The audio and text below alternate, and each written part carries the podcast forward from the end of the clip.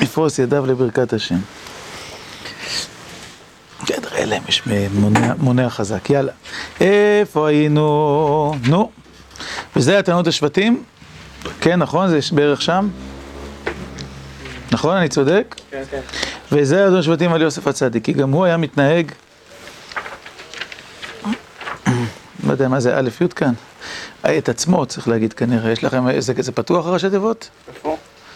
כי גם הוא היה מתנהג את עצמו, את מתנהג א' י', כן? נראה לי מתנהג את עצמו, הכוונה שהוא... כן, פה זה א' עין. א' עין, כן, או. טוב, טוב, בסדר, היה ניחוש, ניחוש אה, קרוב. כי גם הוא היה מתנהג את עצמו במידות העירה. ועל זה נאמר במדרש שהיה זיוי קונים דומה לו. כלומר, יוסף נהג כמו יעקב. אה, מידת היראה והניסיון להגיע לענווה אפיין גם אותו. כלומר, באמת אה, יש קשר ספרותי, ביוגרפי. רציני בין יוסף לבין יעקב ותולדותם, פירוד, הגלות, עוד היבטים שונים של ההצלחה דווקא בגלות, של החיים, ויש עוד. והיינו שהעמיק עצמו לבית מידות הללו יראה וענווה כדי שילך בטח. כבר למדנו שיראה וענווה שהופיעו אצל יעקב אבינו, הבטיחו שהמציאות שלו תהיה, תהיה בגילוי של רצון השם, תהיה בהשראה, יהיה אפילו גילוי נבואי, יראה וענווה מאפשרים את זה. ולזה נאמר עליו כי בן זקונים הוא לא. היינו, כמו שיעקב אבינו התנהג עצמו במידת יצחק אבינו, היינו יראה, זו המידה של יצחק, גם הוא התנהג עצמו במידה הזאת, ובענווה כמו אביו.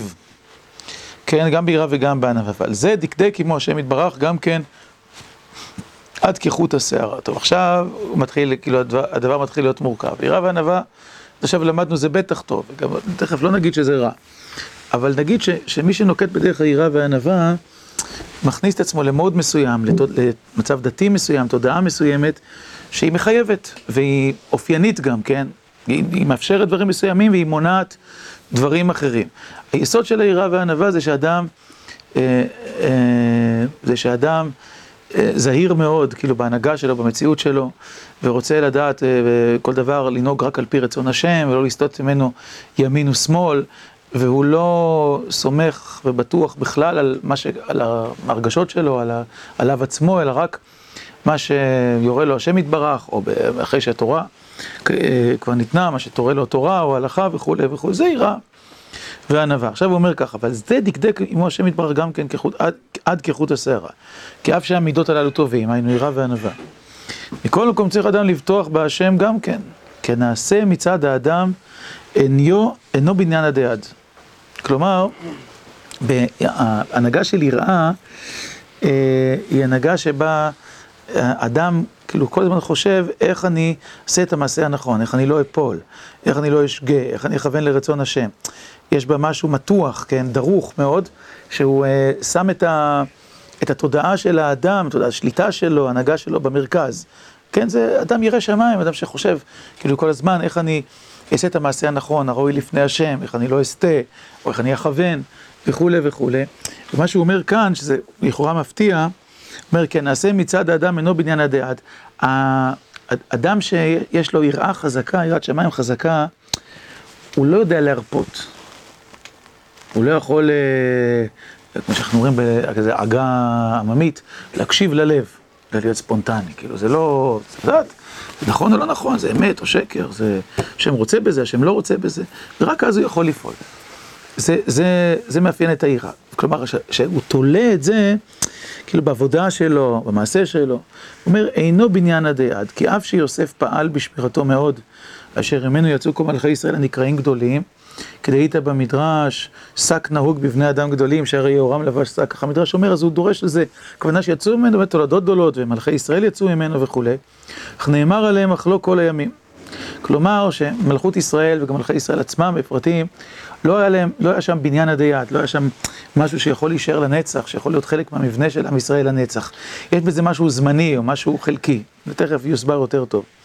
עד, בניין עדי יד אינו שייך לחלקם, רק לחלק יהודה.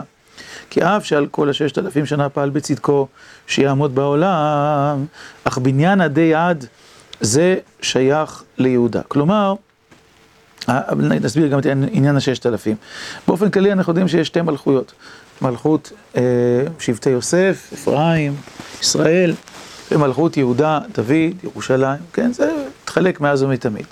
האיש ביצר, כמו גם לפניו, כאילו מי שדיבר על זה, מבין שזה לא רק איזה פירוט רגעי שקשור, או זמני, היסטורי, שקשור בשגיאותיו של שלמה המלך, או הנבואה, העונש שניתן לו וכולי וכולי, אלא זה משהו שקיים בשורש מאז ומתמיד, והשורש זה שתי ההנהגות, שתי ההופעות של יוסף ויהודה בשעתם. הכל מתחיל שם, אבל אנחנו באמת רואים שכבר בסיפור בפרשת שבוע, בו יש שתי דמויות בולטות, יוסף מצד אחד, יהודה מצד שני, והם, אפשר לומר, זה לעומת זה עשה האלוהים, כן? זאת אומרת, הסיפור שלו והסיפור שלו, ויהודה דומיננטי מאוד במכירה, ואחר כך סיפור שלם על יהודה ותמר, ואחר כך שוב על יוסף, וכולי וכולי. ואחד הדברים הבולטים ש, שאיש ביצר התייחס אליהם, הרי שניהם מתגלגלים לאיזו חברה זרה, אה, יהודה יורד עד איש כנעני ושמו חירה, ומסתבך מאוד, כן, בסיפור שם, וגם יוסף יורד וגם הוא מסתבך, ושניהם מסתבכים גם בתאווה, כן, בסיפור של אה, אה, פגם נגיד, או כמעט פגם, או פגם באריות. ויוסף, לעומת יהודה, אז בואו נחשוב על זה כאילו שמשהו נורא מוזר. זאת אומרת, יהודה לא רק מסתבך, אלא ויראה יהודה ויחשביה לזונה ויבוא אליה. נכון, ותער לו, כל הסיפור של תמר, והוא נכשל. נכון, הסיפור של יהודה הוא נכשל, ויוסף להפך מצליח, כן? ולא, נו, ותנח בגדו אצלה, וירוץ ויצא החוצה, וכולי וכולי. יוסף עומד ביצרו, ולא מתפתה לאשת פוטיפר, הן אדוני לא יודעים הבית, וכולי, וכולי, וכל אשר יש לו נתן בידי, ואיך אעשה הרעה הזאת וחטאתי לאלוקים, כן, יוסף אומר, והוא נשאר צדיק, צדיק במובן זה שהוא לא סוטה כחוט השערה מהאמת, מרצון השם. ועם זאת, באופן פרדוקסלי, יוסף כתוצאה של המעשה הזה הוא מתגלגל בור אחרי בור, נכון? אחר כך עוד נאסר וכולי. ולא יצא אחר כך איזה תולדות כאילו הכי, הכי טובים, כן, מהחתונה הבאה שלו. ויהודה, שהילדים שנולדו לו, התאומים, זרח ופרץ, נולדו לו מאותה ביאת איסור, או לפחות, לא, בטח לא בכשרות, ביאת אהבה. אצל תמר היו שורש המלכות. כן, זה דבר, עכשיו זה, זה ממש סיפור, סיפור ליד סיפור.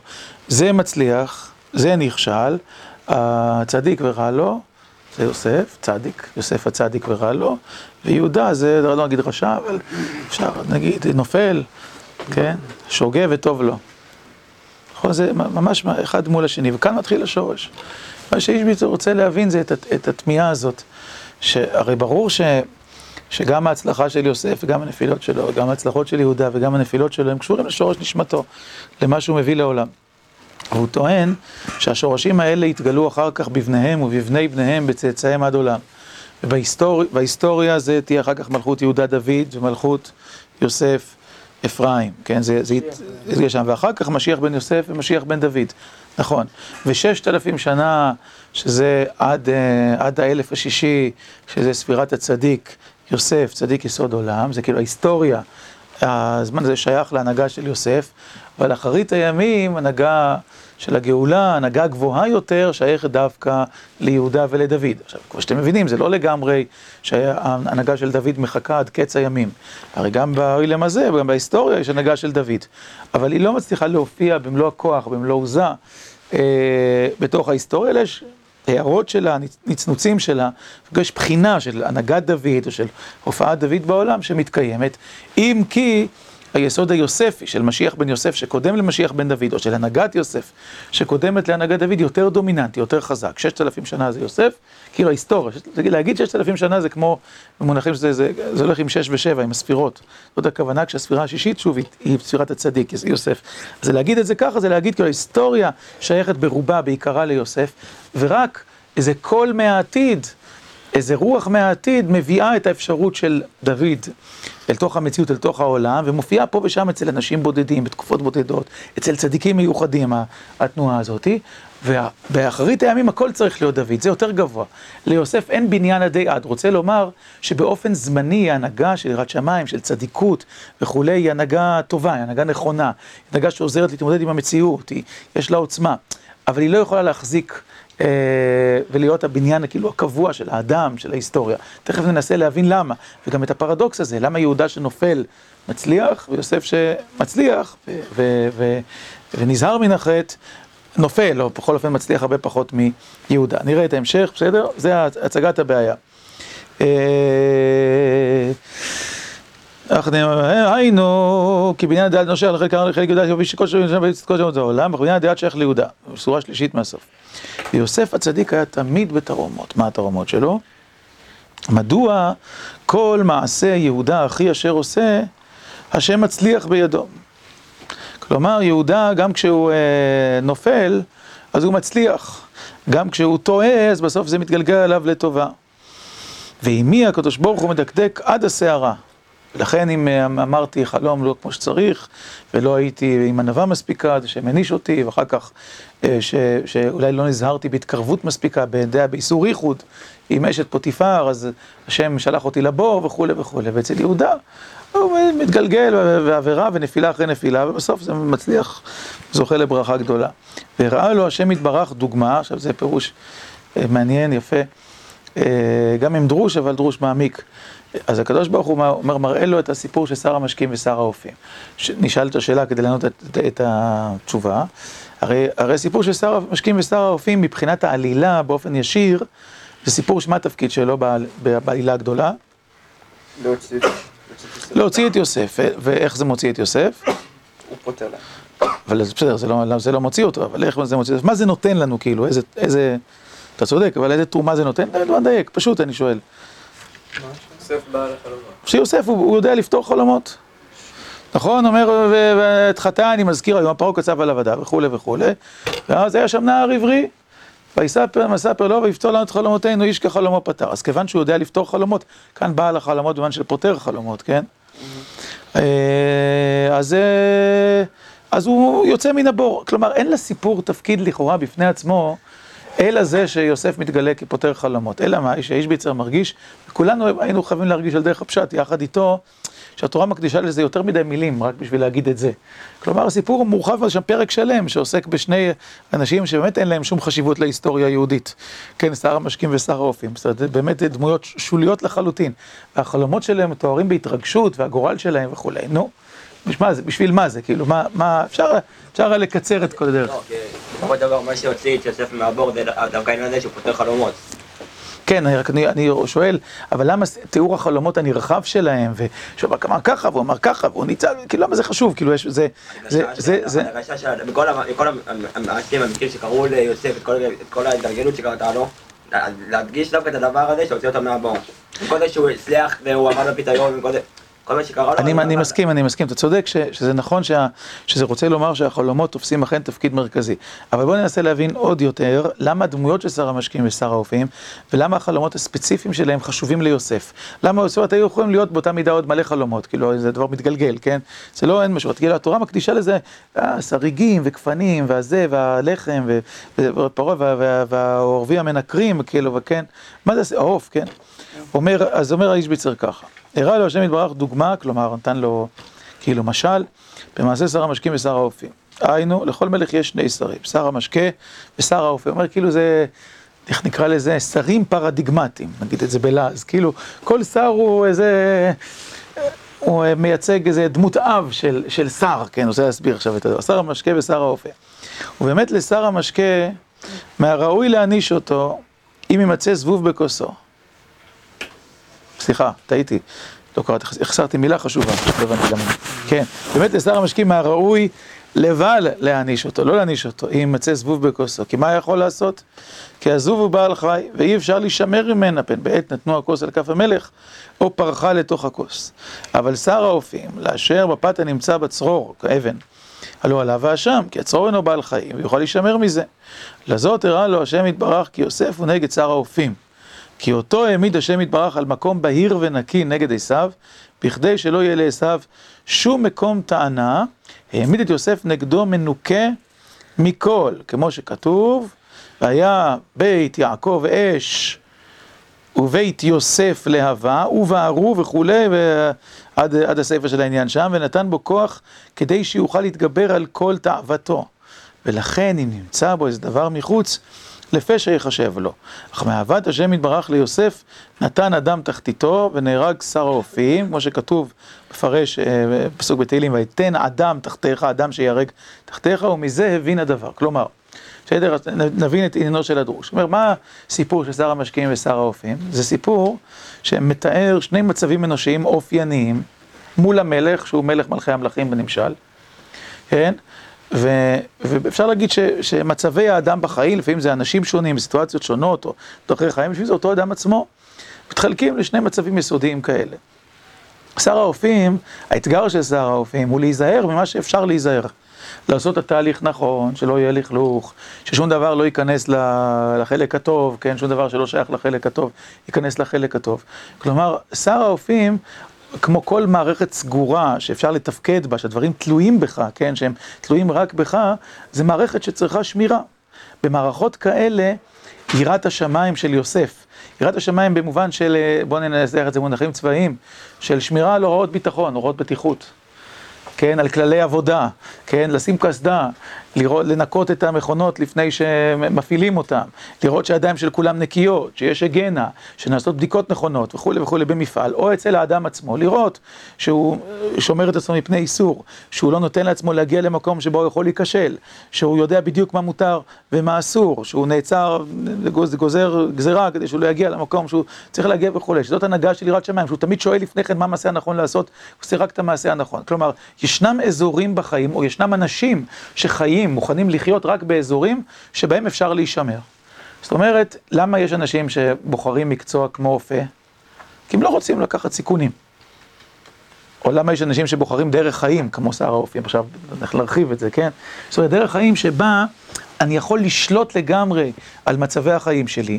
אני בוחר את המקום שבו אני גר, אני בוחר את הדברים שבהם אני עוסק, אני בוחר את הדברים שאיתם אני נפגש, אנשים שאיתם אני נפגש וכולי וכולי. מה, מה הסיבה לכך? כי אני רוצה להיות נקרא לזה באקלים או בסיטואציה שר אופית. שר אופית עשיתי מזה ביטוי, כן?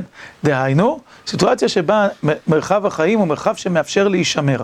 אני לא תלוי בנסיבות חיצוניות, במקרים, בדברים שלא תלויים בי. אני שולט בסיטואציה. מה זה? סביבה מבוקרת. סביבה מבוקרת, כן, זה ה... כן, יש את הכלים ל... יש, יש לכלים למנוע טעות, למנוע שגיאה, למנוע בעיה, כן? ולכן... כששר האופים נכשל, זאת אשמתו והוא נתלה. כי הוא, תגיד, הוא, הוא קבע את הסטינג הזה, כאילו של, קראת את זה בלשון יפה, יפה, סביבה מבוקרת, או סביבה שבה יש לי שליטה מוחלטת על מה שקורה. כלומר, אם אני רק אעשה כל מה שצריך, אז זה יצליח. כן, אז לא תהיה טעות, כן, זה, עכשיו, זה אופן מסוים של חיים. עכשיו, ויש אנשים, אני חושב, לא מעטים, אה, מנסים להביא את עצמם למצב שהם יחיו בסביבה כזאת, בתנאי תפקוד כאלה. בין בסביבת עבודה כזאתי, בין בסביבת חיים דתית או מוסרית כזאת, כן? לא רוצה להיות במקום שבו אני עלול להיכשל, או שבו, בוא נגיד ככה, ב, ב, גם אפילו במונחים של כסף, מונחים כלכליים, אנחנו מוצאים הבדלים כאלה, כן? זה ה... שר האופים, כאילו בתחום הכלכלי הוא תמיד שכיר. כן, הוא אף פעם לא עצמאי, ניקח את זה כמשל, כן? והוא... אה. כן, כן, והוא כן, דואג לכל דבר, והוא בודק את עצמו בבוקר שהכל בסדר וכולי, ואם הוא צריך לעשות איזה פרויקט חדש וכולי, או יש לו אפשרות לבחור בין כמה פרויקטים, הוא יבחר תמיד את הפרויקט הכי זהיר, שאפשרות הכישלון היא הכי רחוקה, ושאפשר לבקר אותו בצורה הכי טובה וכולי וכולי, ושהוא שולט עליו בצורה הטובה ביותר. ושוב, אם הוא נכשל, האשם עליו. הוא הציב את עצמו במקום הזה. ולכן, אה, אומר הקדוש ברוך הוא דרך החלום, דרך הסיפור הזה ליוסף הצדיק, אתה בבחינת שר האופים. זה עניינך, זה שורש הנשמה שלך, זה ההופעה שלך בעולם. ואתה בוחר להיות במקום הזה. במקום הזה אכן צריך להיות צדיק. כן, צדיק זה מי שצודק, שהוא לא, שהוא...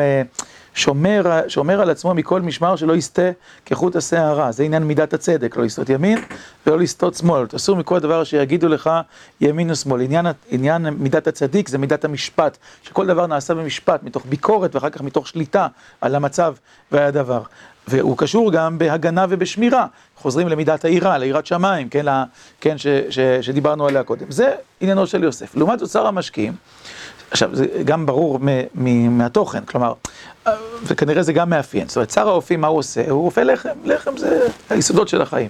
שר המשקים, מה הוא עושה? הוא אה, מכין יין, כן, זה לזכור, זה לא קוקה קולה. כן, זאת אומרת, שר המשקים, הכוונה שר היידות, אה, איך קוראים לזה היום? ברמן, אני יודע, או לא יודע. מה, איך זה? יינן. יינן, אבל יותר, כאילו שהוא מביא את ה... כן, הוא, ה, אה, הוא, הוא המוזג, כן, זה, התפקיד שלו, צריך לבחור את הכי טובים ולהביא אותם. במה הוא עוסק? לא בגרעין החיים, אלא בשמחת החיים, כן, או בהנאות החיים. זה גם מקום אחר של פעילות, וגם זה מקום שמראש אין, אין בו שליטה מוחלטת, גם מצד אופי העבודה וגם מצד דברים שיכולים לקרות. ולכן אי אפשר לבוא אליו בטענה על, על אותו דבר. זאת אומרת, זה, זה הדרך שהוא בחר. עכשיו, בתוך זה הוא גם יכול לפעמים להיכשל, אבל זה כישלון נסלח, או כישלון שמובן מתוך הסיטואציה שלו. אז הקדוש ברוך הוא רוצה להגיד ליוסף, יש אנשים שהם שר רופאים, יש אנשים שהם שר משקים. הוא רוצה לומר לו, אתה שר הרופאים, לכן לך אסור להיכשל. ואם אתה נכשל, מדקדקים ממך כחוט השערה. אז נכון, אתה לא מת, אבל באמת יוסף נענש פעם אחר פעם, הוא נענש פעם ראשונה בבור של האחים על הגאווה הראשונה שלו, פעם שנייה הוא נענש בבור במצרים. עם התגלגלות הסיפור. רוצה לומר שמידת יוסף היא מידה של שמירה וחיים מתוך בקרה ומתוך שליטה ומתוך מידת המשפט, הצדק, מידת הצדיק.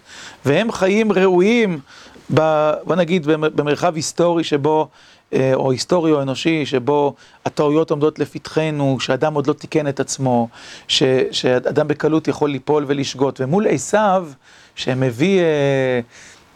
את, את איזה סערת חיים, איזה משהו תאוותני מאוד, זה כוחות חיים אדירים וכולי, צריך להעמיד אלטרנטיבה הפוכה, חריפה, כן, שמראה שאפשר להישמר בחיים מטעויות, ואפשר ללכת אחרי הפיתוי, ואפשר ללכת אחרי התאווה, ואפשר לחיות חיים נכונים ומדויקים, ולא חיים פרועים וגסים כמו עשיו. זה באמת אנטיתזה, מיד רואים, זה יהודי וזה גוי, כן, או שורש הגוי, כן, כאילו זה, זה נראה מאוד, מאוד חריף, או זה, או זה אדם טבע, אדם פראי, וזה אדם שיש לו שליטה ובקרה ומשפט.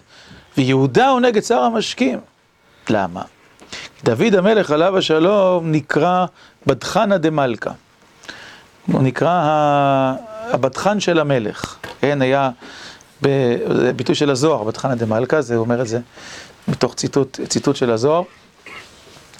ובהרבה חצרות חסידיות, יש אפילו כאלה שעד היום, היה מקצוע, מקצוע כזה, הרשל אסטרופולר המפורסם, היה בטחן בחצרו של רבי ברוך אלי מז'יבוש, כן, שהיה נכד של הבעל שם טוב, זאת אומרת, זה, זה, משם הוא מוכר, זאת אומרת, הוא היה, זה היה, זה היה המקצוע שלו, הוא מקבל פרנסה מחצר הרבה, כן, כ, כבטחן. עכשיו, מה פירוש בטחן? התפקיד שלו היה לשמח את החסידים, ועוד יותר מזה, לשמח את הרבה. שמדי פעם מתוך רצינות העבודה שלו הייתה נופלת עליו מראה שחורה, אצל רב ברוך בכלל זה היה נפוץ, הרבה פעמים הייתה לו מראה שחורה, היה נוטה לכעס ולעצבות, אפילו יותר מאדמו"רים אחרים. אז, אז הרשל היה מצחיק אותו, אבל לפעמים הוא היה עובר את הגבול.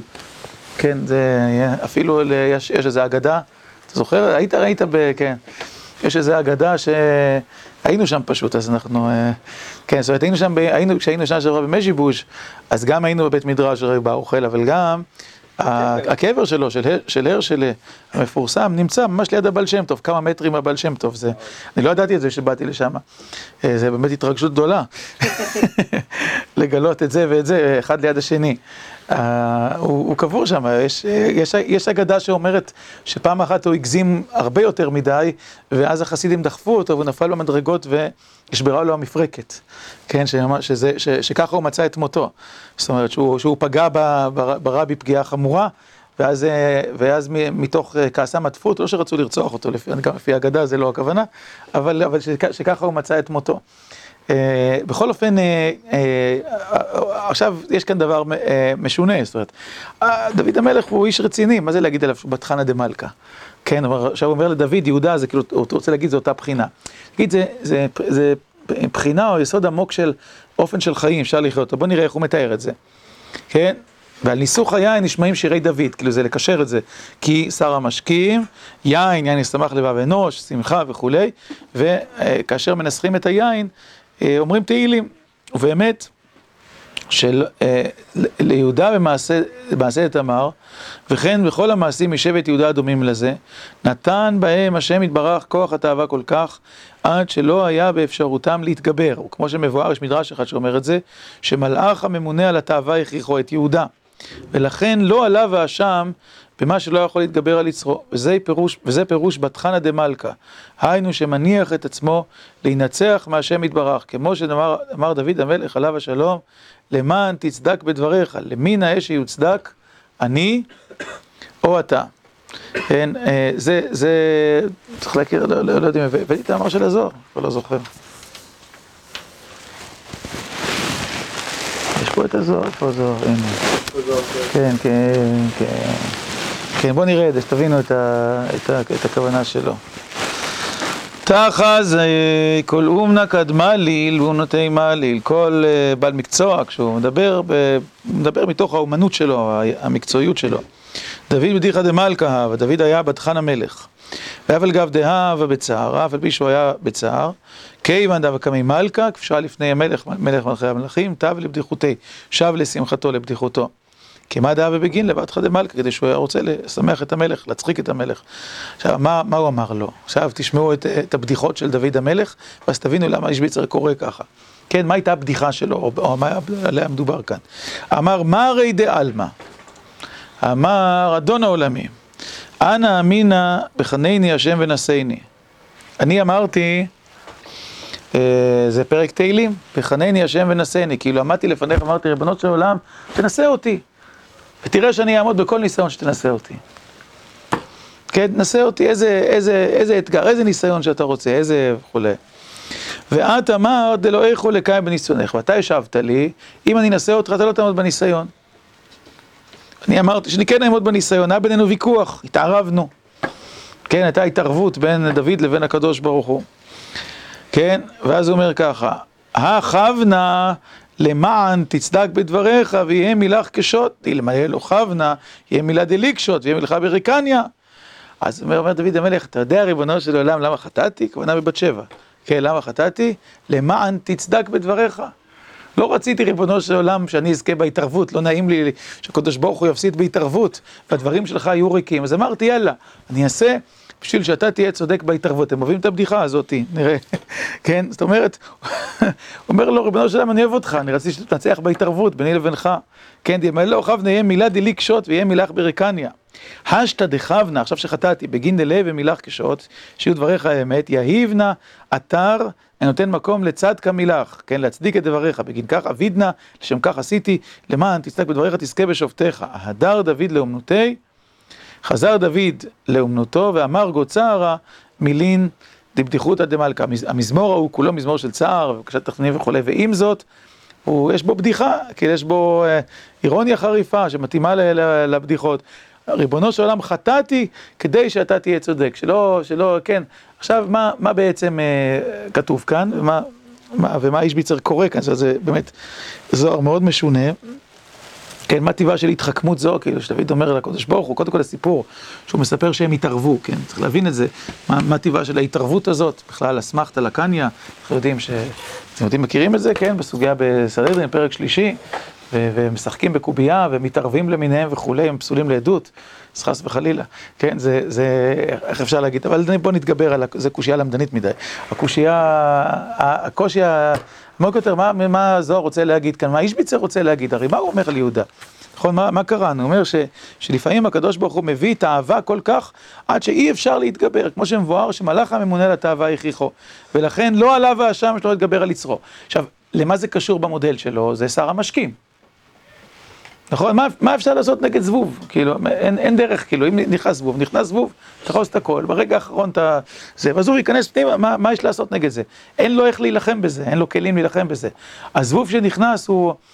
אה, אה, זה כנראה גם דימוי שהוא חושב עליו, אתם יודעים שיש בחז"ל דימוי של היצר הרע? נו, אתם זוכרים את הדימוי הזה? כמו זבוב שעומד בין שני מפתחי הלב, ככה, ככה חז"ל מתבטאים. כן, זה כאילו משהו כאן, עכשיו, הוא מבין ש, שהעניין הזבוב, כאילו שמשהו מרחף, והוא נכנס, כאילו, כאילו בלי שליטת האדם. צריך להבין מה הכוונה. טוב, נחזור לדוד. אז מה הכוונה ומה ההתחכמות הזאת שלמען תצדק בדבריך תזכה בשופטיך, כן? מה הכוונה? שדוד, הרי מה הוא אומר לקדוש ברוך הוא? הוא אומר, אני יכול לעמוד בכל ניסיון. ואז הקדוש ברוך הוא אומר לו, אף אחד לא יכול עליי. מה זה אף אחד לא יכול עליי? כלומר, הוא רוצה להגיד לו שלפעמים עוצמת הניסיון שהשם מטיל על האדם היא גדולה מכל אדם, אפילו מדוד המלך. יכול להיות זה מה שהוא רוצה להגיד, לפעמים עוצמת הסיטואציה, אפילו מיהודה. מה? אפילו מיהודה, כן, עוצמת היצר, כן, וכולי, היא כל כך גדולה שאדם נמצא בתוכה, שאפילו גדול שבצדיקים, גדול שבענבים וכולי, לא יכול, לא יכול לעמוד בזה. דוד המלך אומר, אין דבר כזה. ואז מגיע הניסיון. מה זה שדוד המלך אומר, למען תצדק בדבריך תזכה בשופטיך? אומר לקדוש ברוך הוא בחיוך, הרי הוא, רוצה להצחיק אותו, נכון? זה מה שכתוב שם מפורש, שהוא לא שכח את החולה. מה, הוא- מה, הוא רוצה להגיד? אומר, ריבונו של עולם, החלטתי להרפות, כי uh, אתה צריך להיות צודק. כן, עכשיו, מה פירוש שאתה צריך להיות צודק? Uh, מה, מה כאילו עומק, עומק הוויכוח הזה? כשאדם אומר לקדוש ברוך הוא, אני תמיד יכול עליך, כלומר, אף פעם לא תנצח אותי, הוא אומר לו מיני יובי שהוא יותר חזק ממנו. שכאילו, מה זה יותר חזק ממנו? שכוח החירות, שכוח הבחירה של האדם יותר חזק מכל הנהגה אלוקית, מכל רצון אלוקי. זה מה שדוד המלך חשב בהתחלה, ריבונו של עולם, אני כל כך חזק, הבחירה שלי, הדיוק שלי, הצדק שלי, כל כך חזקים, לא, שום דבר, שום דבר לא יכול עליי. ומה הוא אומר, מה הוא אומר רטרוספקטיבית, מה הוא אומר אחר כך? הוא אומר, ריבונו של עולם, למען תצדק בדבריך, היינו, הבנתי ש... שצריך לתת מקום לקדוש ברוך הוא, לפעמים, להיות יותר חזק מהאדם. כלומר, להנהיג את האדם, ולא שהאדם יהיה במצב של מנהיג אה, כל הזמן, כי מנקודת ראות של, של המעשה עצמו, בסדר גמור, הוא לא חוטא. אבל כמו שהאישביצר אמר קודם, אה, התנועה של הצדיק, כאילו של הירא שמיים, היא באופן פרדוקסלי תנועה שיש בה המון המון כוח אנושי, המון המון עוצמה אנושית. אני חזק, אני שולט, אני יודע, אני מבין, אני, אה, אני מנהיג את המציאות וכולי וכולי. וזה נעשה לשם שמיים, בשביל הקדוש ברוך הוא, לא בשביל עצמו, לא, זה לא אגואיזם. אבל זה, זה מבליט את העוצמה האנושית וגם את זה שהאדם מנהיג את המציאות או את העולם. ודוד המלך אומר, ריבונו של עולם, הבנתי שצריך גם לתת לך להנהיג את העולם. שלפעמים יש משהו שהוא גדול מהאדם. הזבוב של שר המשקים הוא משל לזה. עכשיו, הכל קשור, כי, כי הסיפור של שר המשקים ושל היין הוא סיפור שחושף את זה שיש איזה יסוד כאילו, ב, כאילו באדם, שזה יסוד שלפעמים היין מגלה, שא' שהוא הוא מאפשר לצחוק. מה פירוש דבר לצחוק? הרי, הרי ד- דוד עושה כאן משהו לא רציני, כן? מה זה לא רציני? הוא לא לוקח את האחריות על המעשה שלו, כן? הוא אומר, האחריות שייכת לקדוש ברוך הוא. זה יסוד, אבל, אבל יש, יש אה, איזשהו, איזשהו מרכיב בחיים, זה מה שאפשרות של דוד או שיהודה חושפת, ש, שרק כשהאדם מוכן להיות קצת פחות רציני, כלומר להרפות מהאחיזה ומהשליטה במציאות, יכול לתת לקדוש ברוך הוא להתגלות בעולם שלו, יכול לתת לו מקום. כשהוא מאוד מאוד רציני, הוא חושב שהוא יודע הכל, הוא שולט בכל, הוא עושה את הכל, וכולי וכולי, אז שום דבר לא נכנס. נזכור איך התורה התחילה. התחילה עם התורה של הכל בידי שמיים, ואפילו יראת שמיים. נכון, ככה התחלנו את, את התורה. מה קורה עכשיו? איפה אנחנו נמצאים עכשיו? מקום שבו אצל יוסף זה לא קיים בכלל. נכון? זה מה שהבנו. אצל יוסף, הכל בידי שמיים חוץ מיראת שמיים. זה צדיק. יראת שמיים זה עליי. כן, אני שולט, אני אחראי, אני קובע, אני בוחר, אני יודע, אני עושה וכולי. זה יוסף. אבל יוסף עומד מול אה, יהודה ומתפלא איך יהודה מצליח. ומה קורה אצל יהודה? אה, שלח הקדוש ברוך הוא מלאך הממונה על התא, והפירושו של דבר ש, שהאדם שנותן מקום לקדוש ברוך הוא מעבר לטעם ודעת, כבסגנון האמירה של חב"ד, כלומר מעבר לתפיסה של האדם. ואף על פי שהוא מאוד מאוד רוצה וכולי, הוא יודע שיש מקום שלא יעזור לרצות, כאילו שום דבר, שיכולים לקרות גם דברים אחרים שהם נגד הרצון שלי ונגד כל העבודה שלי. הוא באמת חי במקום הזה, מאפשר לקדוש ברוך הוא להנהיג את עולמו ולהכיר את הכוחות גדולים יותר, עמוקים יותר, שמנווטים את האדם, שמכוונים אותו, שלוקחים אותו לאיזה מקום ולחייך כלפיהם, להודות, צדקה ממני. כן, זה, זה העמידה של יהודה, נכון? מה זה צדקה ממני? צדקה ממני זה לקבל את מה שקרה כפי שהוא, כן? עכשיו, נכון, הדבר הזה הוא לא איזה מצב פרוע, אצל יהודה כתוב ולא יסף עוד לדעתה, נכון? כלומר, זה לא שהוא הופך את הסיפור הזה לאיזה סיפור קבוע, אבל הוא אומר, אם כך קרה, אז ככה זה צריך להיות, הוא לא דוחה את הילדים, הוא מקבל אותם, הם הופכים להיות הילדים שלו, ואחר כך בהמשך הם יהפכו להיות גם אה, שורש המלכות, כן? וזה זה, זה סיפור שנחשף מתוך המעשה של יהודה. עכשיו שוב, למה כשבהיסטוריה זה צריך להיות דווקא בעיקר יוסף? היסטוריה זה, הכוונה ברוב הזמנים שאנחנו חיים אותה, מידת הצדיק היא המידה השולטת, כי בהיסטוריה יש עשיו. כן? זאת אומרת, יש כוחות פיריים אדירים שפועלים במציאות. יש התנגדות, הכוחות האלה באים דווקא מתוך הרשעה, מתוך הרוע, כאילו מהצד השני, מהסטרא אחרא. ואז צריך להעמיד את הכוח של הצדיקות בכל העוצמה, כן? לעמוד ולאדם לשמור שלא יהיה חטא, עם ישראל לשמור שלא יהיה חטא, כן? בכל הכוח שלו. אבל יש לזה גם חיסרון. ודוד המלך, מידת יהודה, כן, המידה השנייה, שר המשקים, זאת ההבנה שיש במציאות גם מקום שהוא מעבר לטעם ודעת של האדם, שהוא מעבר לשליטתו. וכשאדם עומד מול זה, הוא פורס ידיים ואומר, ריבונו של עולם, אתה צודק יותר ממני. כלומר, הרי הוא מקשר בין מה שיהודה אמר צדקה ממני, לבין מה שדוד המלך, צאצא, צאצא, צאצאו, אמר, למען תצדק בדבריך, כן? בחייני השם ונשאני, כדי שבסוף אתה תהיה צודק, צדקה ממני. מה זה אתה תהיה צודק? אתה צדקת במה שעשית. עכשיו, בעומק, שנייה, נגיד, בעומק הדברים, כשנבין את הנקודה, הרי באמת זה מאוד קשור למה שיהודה עשה. הרי יהודה לא נתן את תמר לשלה, נכון? הוא, הוא חשב שמא יחזור ויקרה. כלומר, מה הוא חשב? הוא חשב שהוא מנווט את המציאות. כן, שהוא כאילו אוחז, אני אדאג שזה לא יקרה, כן, הוא, כך הוא פעל. כמובן בזה הוא חטא לתמר, שהוא הבטיח לה, שהוא ייתן לה את שלה. נכון, זה חטא קודם, אבל הוא חשב שהוא יכול לנווט, להתמודד עם מוות וחיים ולעשות, אבל בשביל זה לא היה כסדר, זה לא היה דבר נכון. אז הקדוש ברוך הוא הראה לו שמה שצריך לקרות, צריך לקרות, כן? זאת אומרת, אם זה, זה לא יעזור אם אתה רוצה או אם אתה לא רוצה, אלא דברים צריכים לקרות בעומק כפי שהם, ומתוך המעשה הזה של תמר ויהודה, אכן יצאה מלכות, אף על פי שזה נראה לנו בדרך עקמומית, אבל זה מה שהוא רוצה לומר, שהדברים הכי עמוקים, הדברים שמחזיקים עד הסוף, זה המקומות שבהם אדם מבין, יש דברים שהם מעבר לי, יש דברים שאני פשוט צריך ללכת איתם, כן, אני לא יכול לשלוט בהם, אני לא יכול... ו, ו, ואז כש, כשיהודה מסתכל ואומר, טוב, כנראה זה מה שהיה צריך להיות, אין מה לעשות, אז פתאום הדבר מקבל את עומק המשמעות שלו. ויוסף, כמו שאמרנו, להפך, אצל יוסף הכל נעשה מתוך מידת הצדק, מתוך שליטה, מתוך אחריות למה, ש, למה שקורה. זה בינתיים, כן. אולי, אולי אפשר להוסיף גם שבסופו של דבר ההבדל גם בין יהודה לבין יוסף, בין הצדיק ש, שמתהלך עם יראה וענווה, זה שלבין מידת הביטחון זה, כלומר, יהודה הוא משחק במשחק החיים.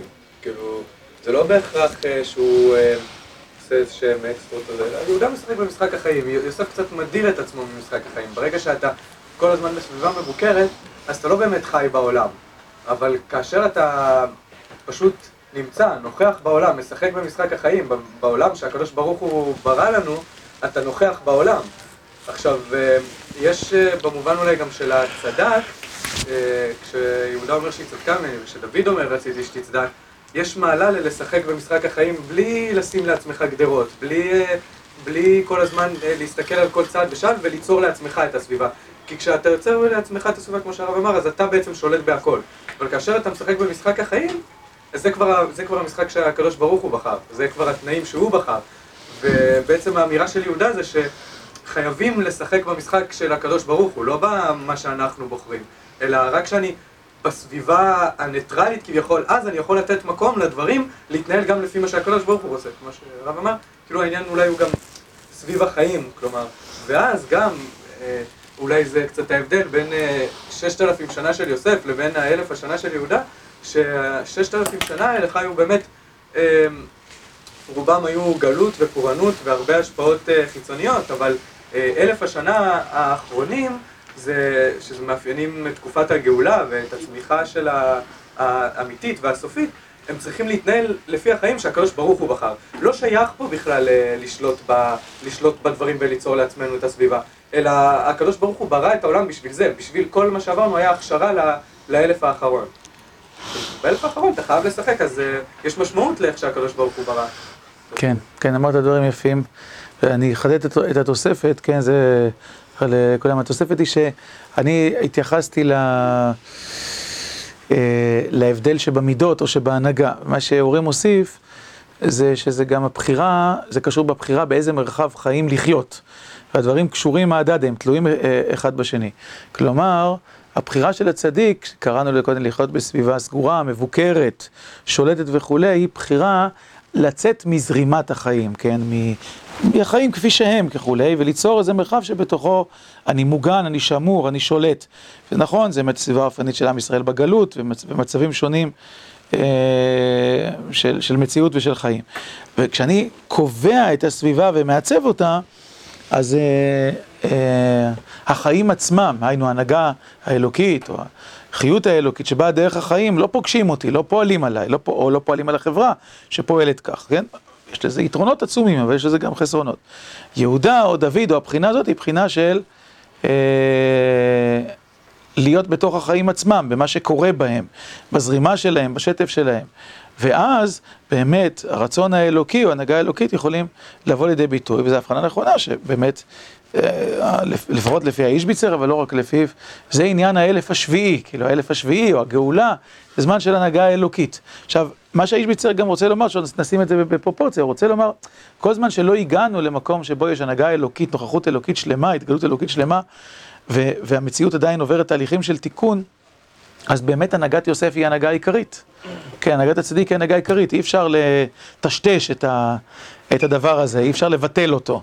אה, ואנחנו זקוקים לשמירה וזקוקים לצדיקות וזקוקים ליראת שמיים, במובן שדובר עליו קודם, ולהגנה, זה, זה מרכיב מהותי בחיים.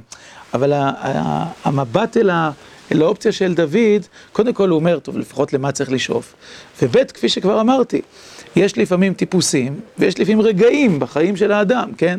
או זמנים וכולי, שבהם הדרך היחידה שלו לקבל את רצון השם ולפעול, כאילו להשיב לעצמו איזה, אולי הדרך הזאת, כלומר, הדרך להשיב לעצמו איזה תודעה מלאה ושלמה, אה, זה הדרך של, אה, הדרך של דוד ולא הדרך, הדרך של יהודה, ולא הדרך של יוסף, כן? שהיא משאירה את האדם תמיד בעימות, במאבק.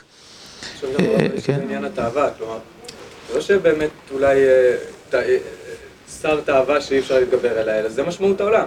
אין כזה דבר צדיק, אין, אין צדיק בארץ ולא יחטא, כלומר, זה לא שבאמת ספציפית על מקרה כן, אחד. כן, כן, אתה צודק, זה, מה שדוד המלך אמר, הרי זה היה ויכוח. נכון, דוד המלך אמר, הוא אמר, למען תצדק בדבריך? כי אין, מציאות בלי חטא, היא, לא, לא מתקיימת. אדם משתדל, כמובן, שיהיה ברור, זה גם זה ברור מתוך הפסקה. זאת אומרת, דוד עשה ככל יכול טוב, הקדוש ברוך הוא אמר, זה לא יעזור לך. כן, כי יש נסיבות שהן חזקות מן האדם. ויש דברים שהם בשורש הבריאה, שהם חזקים מן האדם.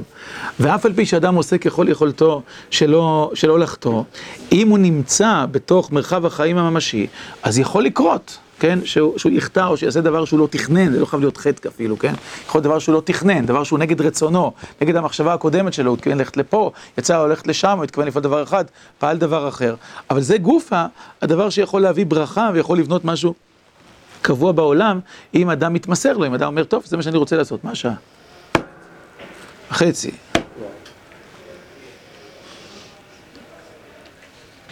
אה,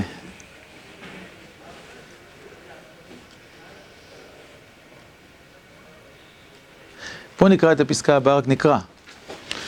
זהו שנאמר אפרים, לא יקנא את יהודה, כי יש עוד הרבה זמן פשוט. ויהודה לא יעצור את אפרים, כי באמת אלו השני שבטים הם תמיד מתנגדים זה לזה. כי יש בהם ויכוח, כי עניין החיים של הקדוש ברוך הוא בשבט אפרים הוא להבינו תמיד בכל דבר מעשה על הדין וההלכה, פני לזוז ממנו. עכשיו הוא עושה עוד זיהוי. מי זה הצדיק בעולם שלנו? זה שההנחיה היחידה שיש לו לחיים זה הדין וההלכה. לא לסטות מרצון השם כחוט השערה. כן, זה, זה הטיפוס של יוסף, שהכל יהיה מדויק, ולבנות מרחב חיים שמאפשר את זה, כמו שדיברנו קודם. ולכן כשכתוב מזהיר ישראל לבלתי יחטאו, מטרת התורה אז יאמר, פן תצלח כאש בית יוסף, אנו שתראו כי לא מתנגד למעשיכם. ושורש החיים של יהודה הוא אחר, הוא להביט תמיד להשם יתברך בכל דבר מעשה, אף על פי שרואה איך הדין נוטה. עם כל זה נביט להשם יתברך, שיראה לו עומק האמת בדבר. כי יוכל להיות אף שהדין אמת הוא לפי טענות בעלי דינים. אך אינו לאמיתו פן עיתון אחד טענה שקרית, כמו שמצינו בקנא דרב. וכמו כן נמצא בכל עניינים, כלומר, כמו בקנא דרבה שהיה צריך, שרבה היה, כאילו צריך להבין בעומק הדין, האם הדין עם זה שהתכוון להישבע או הדין עם השני, ואז אם אתם זוכרים את הסיפור, אז המקל שלו נבקע וכל הכסף נשפך, כן, בסיפור, ואז התגלה שהוא רמאי. אבל לפי אה, הוראת הדין הרגיל, אז זה היה, היה אמור, הוא אמר לזכות בדין, הוא אמר להיפטר מהחיוב, הוא אמר פרעתי, כן, זה, זה היה הסיפור שם. וכן בכל דבר ודבר, זאת אומרת, הדין או המשפט יכולים לתאר את הדברים באופן כללי, בדרך כלל, אבל חובתו של השופט זה לראות אולי במקרה הזה, אחרת, הוא צריך להקשיב למציאות, אולי אחרת, לראות על פניהם של האנשים, לראות על גוף הטענות, גם אם אין לו אפילו הוכחה. וכן, גם במהלך החיים, אדם, אז, אז הצדיק אומר, אני לא יכול לעבוד ככה, כי זה שדה, שדה עם מרקם רך, שאני לא יודע אם הוא, אם הוא, אין, אין לי ביטחון שם, אולי זה השם רוצה את זה, השם לא רוצה את זה, אולי זה אמיתי או לא אמיתי. אז מה הוא עושה? הוא נסוג אל ההלכה. כן, זה הצדיק, הוא נסוג אל ההלכה, אל המשפט. אבל יהודה אומר, אני רוצה לדעת מה רצון השם, אני רוצה לתת לו להתגלות. ויכול להיות שרצון השם, יכול להיות שהאמת, האמת לאמיתו של הדבר הזה, היא שונה. כן, ולכן הוא אומר, וזאת היא שורש החיים שלו להביט להשם בכל דבר, ולא להתנהג על פי מצוות אנשים מלומדה. אף שעשה אתמול מעשה כזו, מכל מקום היום אינו רוצה לסמוך על עצמו. רק שהשם יתברך יאיר לו מחדש רצונו יתברך. ועניין זה יחייב לפעמים לעשות מעשה נגד ההלכה, כי לעשות שם יפרו תורתך. זה לא טוב לסיים שיעור בקביעה כזאת, שהיא כבר קביעה חדשה שצריך להסביר אותה, אבל נסביר אותה בעזרת השם בהמשך למה הוא מתכוון. אפשר להשאיר את זה כרגע על המקום הזה, כאילו שאדם לא מסתפק ב...